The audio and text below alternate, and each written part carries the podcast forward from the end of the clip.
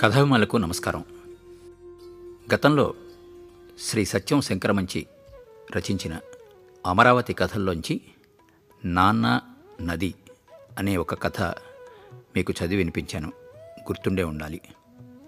ఆ తర్వాత శ్రీ సత్యం శంకరమంచి రచించిన అమరావతి కథలు తెలుగు సాహిత్యంలో అత్యుత్తమమైన అపూర్వమైన కథలుగా గుర్తించబడ్డాయి అమరావతి కథలకు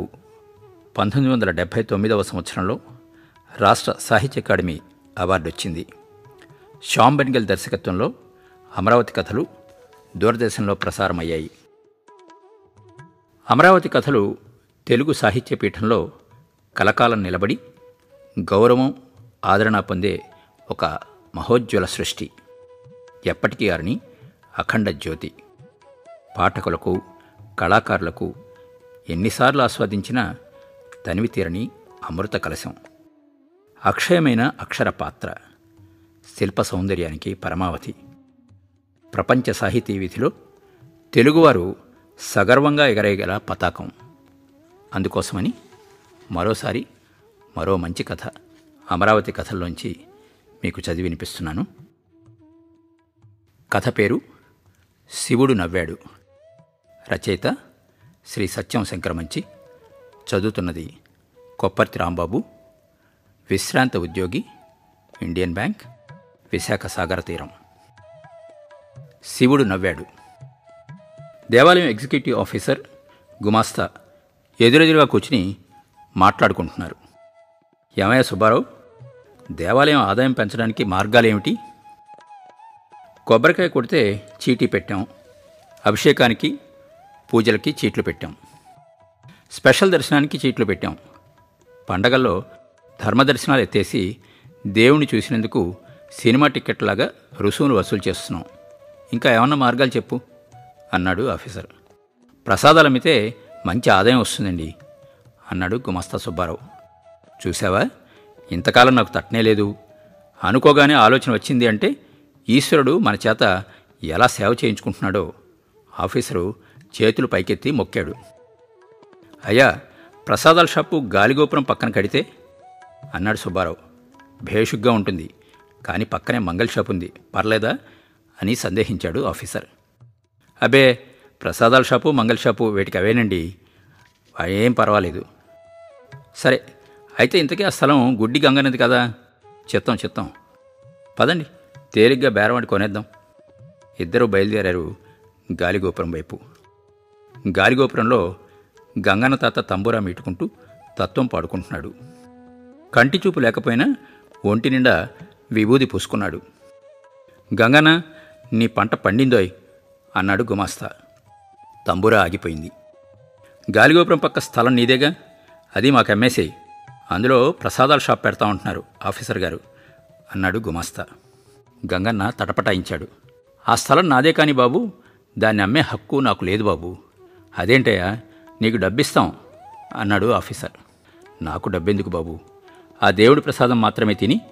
ఈ గుడినీడలో బతికేవాణ్ణి డబ్బు నేనేం చేసుకుంటాను అన్నాడు గంగన్న అయితే ఎందుకు అమ్మనంటావు నిలదీసి అడిగాడు గుమాస్తా ఎందుకంటే బాబు ఇప్పటిదాకా పండగొచ్చినా పబ్బం వచ్చినా బెచ్చగాళ్ళు వండు తిని పడుకుంటున్నారు ఆ స్థలంలో మీకు ఆ స్థలం అమ్మితే మీరు కాపల వాళ్ళ చేత వాళ్ళందరినీ గెంటించేస్తారు వాళ్ళు దిక్కులేని వాళ్ళైపోతారు గంగన్నకి కళ్ళనీళ్ళు తిరిగాయి మేం బలవంతాన స్థలం ఆక్రమించుకుంటే నువ్వేం చేయలేవు తెలుసా బెదిరించాడు ఆఫీసర్ అప్పుడు ఆ బిచ్చగాళ్లకు ఆ ఈశ్వరుడే దిక్కు గద్గదంగా అన్నాడు గంగన్న నువ్వు దేవుడి ప్రసాదం తప్ప ముట్టని నియమం కలవాడివి కదూ రేపటి నుంచి నీకు ప్రసాదం పెట్టరు ఆకలితో మారితే నువ్వే దోవకొస్తావు పదండి సార్ ఇద్దరు చరచరా గుడివైపుకి వెళ్ళిపోయారు గంగన్నకి నాలుగు రోజులు ప్రసాదం పెట్టలేదు శివనామం జపిస్తూ మంచినీళ్లతో కాలక్షేపం చేశాడు ఐదో రోజు గంగన్నకు ఆవేశం వచ్చింది గాలిగోపురం నుంచి తడుముకుంటూ గుడిమెట్ల వైపు వచ్చాడు మిట్ట మధ్యాహ్నం వేళ యాత్రికులంతా స్వామి దర్శనం చేసుకుని తిరిగి వెళ్తున్నారు తంబూరా మీటుకుంటూ యాత్రికులకు తన గోడు చెప్పుకున్నాడు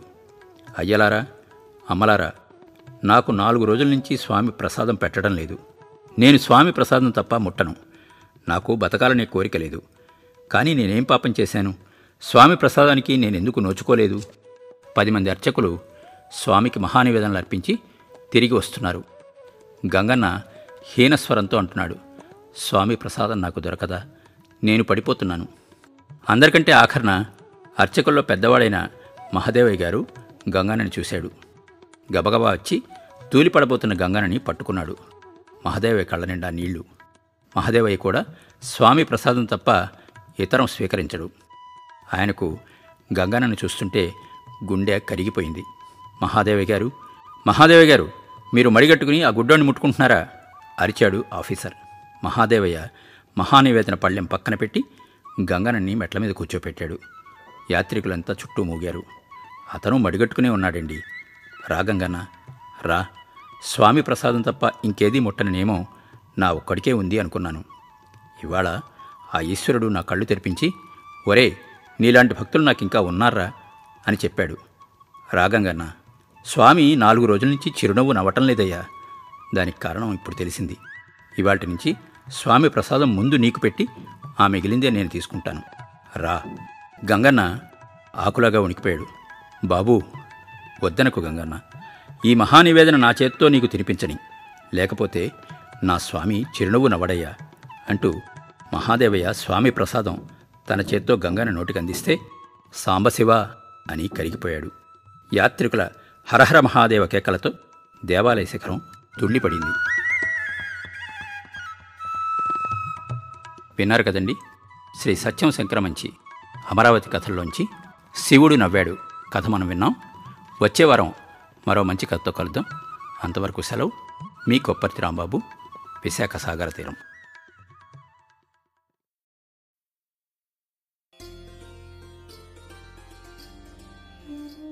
శ్రీ సత్యం శంకరమంచి అమరావతి కథల్లో మరొక కథ ఒకరోజు వెళ్ళిపోయింది ఒకరోజు వెళ్ళిపోయింది చదువుతున్నది కొప్పర్తి రాంబాబు విశ్రాంత ఉద్యోగి ఇండియన్ బ్యాంక్ విశాఖ సాగర తీరం ఒకరోజు వెళ్ళిపోయింది మరో రోజు వస్తోంది వెళ్ళిపోయిన రోజు గురించి ఆలోచిస్తూ ఉంటే వచ్చిన రోజు కూడా వెళ్ళిపోతోంది ఇలా వచ్చి వెళ్ళిపోయే రోజుల్లో ఒక రోజున పిచ్చయ్య గారు వెళ్ళిపోయారు చాలామంది వెళ్ళిపోయే ఈ లోకంలో పిచ్చయ్య గారు వెళ్ళిపోవడం ఓ విశేషం కాదు పైగా ఆయన కవి గాయకుడు ఇలాంటివేమీ కాదు జీవితంలో ఏదైనా సాధించాడు అనుకుందామంటే అదీ లేదు కానీ పరిగెత్తే ప్రవాహం అడుగు తెలియకుండా ఈదికెళ్లే చేపపిల్లలాగా తొణకని సరస్సులో కథలని అలలాగా ఆయన కాలానికి తెలియకుండా కాలంతో కలిసిపోయి జీవితమంతా గడిపాడు శబ్దాల సంగతి అటుంచండి నిశ్శబ్దంలో పరమ నిశ్శబ్దంగా కలిసిపోయి ఆయన జీవించిన తీరు తెలుసుకోవాలంటే ఆయన దినచర్య ఒక్కరోజు గమనిస్తే చాలు ఉదయం ఆయన వీధరుగు మీదికి రాగానే పిచ్చయ్యగారి భార్య సీతమ్మ గారు కుంభకోణం చెంపుతో నీళ్లు కచ్చిక తాటాకు పెట్టేది మొహం కడిగి అట్నించట్టే కృష్ణకి బయలుదేరతాడు చలయ్యేది వర్షమయ్యేది అంగోస్త్రం నడుంకి బిగించి కృష్ణలో దూకాల్సిందే గుండెలోతు నీళ్లలో నుంచుని సంధ్యావందనం ముగించి చెంబుతో కృష్ణోదకం తీసుకుని గుడికి బయలుదేరతాడు దోవలో వీధరుగుల మీద చిన్నపిల్లలు కూర్చుని కబురు చెప్పుకుంటూ ఉంటే చల్లటి కృష్ణనీళ్ళు వాళ్ళ మీద చిలకరించేవాడు వాళ్ళు చలి చలి అని ముడుచుకుపోతుంటే నవ్వుకుంటూ ముందుకు సాగిపోయేవాడు రెండో ప్రాకారంలోని గన్నేరు చెట్టు దగ్గరకు వచ్చి పూలు కోసుకుంటూ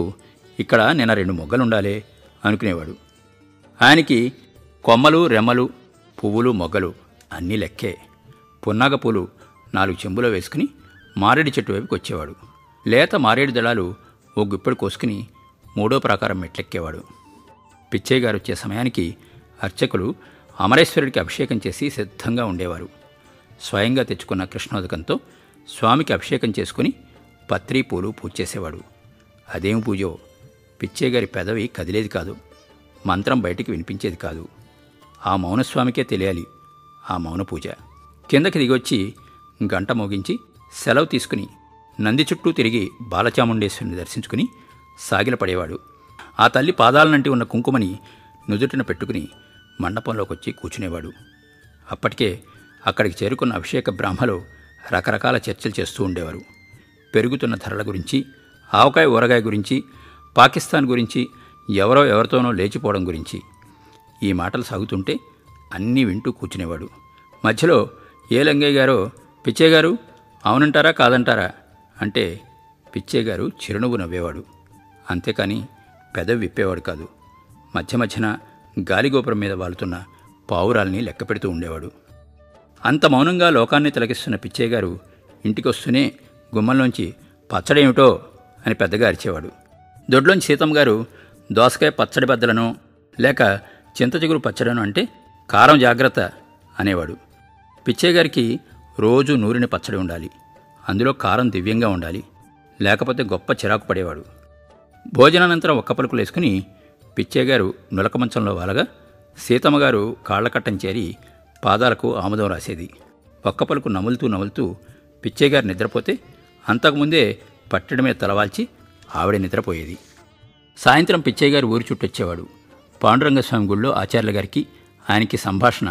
ప్రతిరోజు ఇలాగే ఉండేది ఇవాళ ఏం కూర పొట్లకాయ పచ్చడు కొత్తిమీర కారం ఇవాళ ఎన్ని పూజలు రెండు ఏమన్నా గిట్టిందే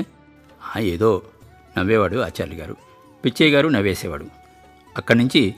పెద్ద బజార్లో రాములవారి గుడిమెట్ల మీద కొంతసేపు కూర్చుని అక్కడ పిల్లల గోళీలాట చూసేవాడు పిల్లలతో పాటు తను గోళీలు లెక్క పెట్టేవాడు రేక్కాయల కాలమైతే ఒక గిద్దెడు రేక్కాయలు కొని తలా ఒక రేక్కాయ పంచేవాడు సంజయవాడకి తిరిగి గుళ్ళోకి వచ్చేవాడు గుళ్ళో పిచ్చేగారి చోటు పిచ్చేగారిదే అక్కడ కూర్చుని గోపురంలో రామచిలకల వైపో ఊగుతున్న జమ్మి చెట్టు వైపో చూస్తూ ఉండిపోయేవాడు గుడి తలుపు వేసేటప్పుడు ప్రసాదంగా పెట్టిన వడపప్పు తుండుగుడ్డ కొంగున కట్టుకుని ఇంటికి వచ్చేవాడు రెండు మెతుకులు తిని ఆ వడపప్పు సీతమ్మగారి కింద పెట్టి తను ఒక్కొక్క గింజ నవ్వులుతూ నిద్రలోకి వెళ్ళిపోయేవాడు అలా నిద్రలోకి వెళ్ళిపోయిన పిచ్చయ్య గారు ఒకరోజు తిరిగి లేవలేదు కాళ్ళకట్ట నుండి లేచిన సీతమ్మగారు పిచ్చయ్య పోతే పోతే గొల్లుమనలేదు బొట్టు మాత్రం చెరుపుకొని ఇంతకాలం నా ఎదురుగా ఉండేవారు ఇప్పుడు నాలోనే ఉన్నారు అని అనుకుంది పిచ్చయ్య గారు ఏమీ సాధించలేదు తగాదాలు తీర్చలేదు సమస్యలు చర్చించలేదు కానీ కాలానికి తెలియకుండా కాలంలో కలిసిపోయి బతికాడు అది చాలదా చాలటం లేదు చాలామందికి ఈ రోజుల్లో విన్నారు కదండి సత్యం మంచి గారి కథ వచ్చే వారం మరో మంచి కథతో కలుద్దాం మీ కొప్పర్తి రాంబాబు విశ్రాంత ఉద్యోగి ఇండియన్ బ్యాంక్ విశాఖ సాగర్ తీరం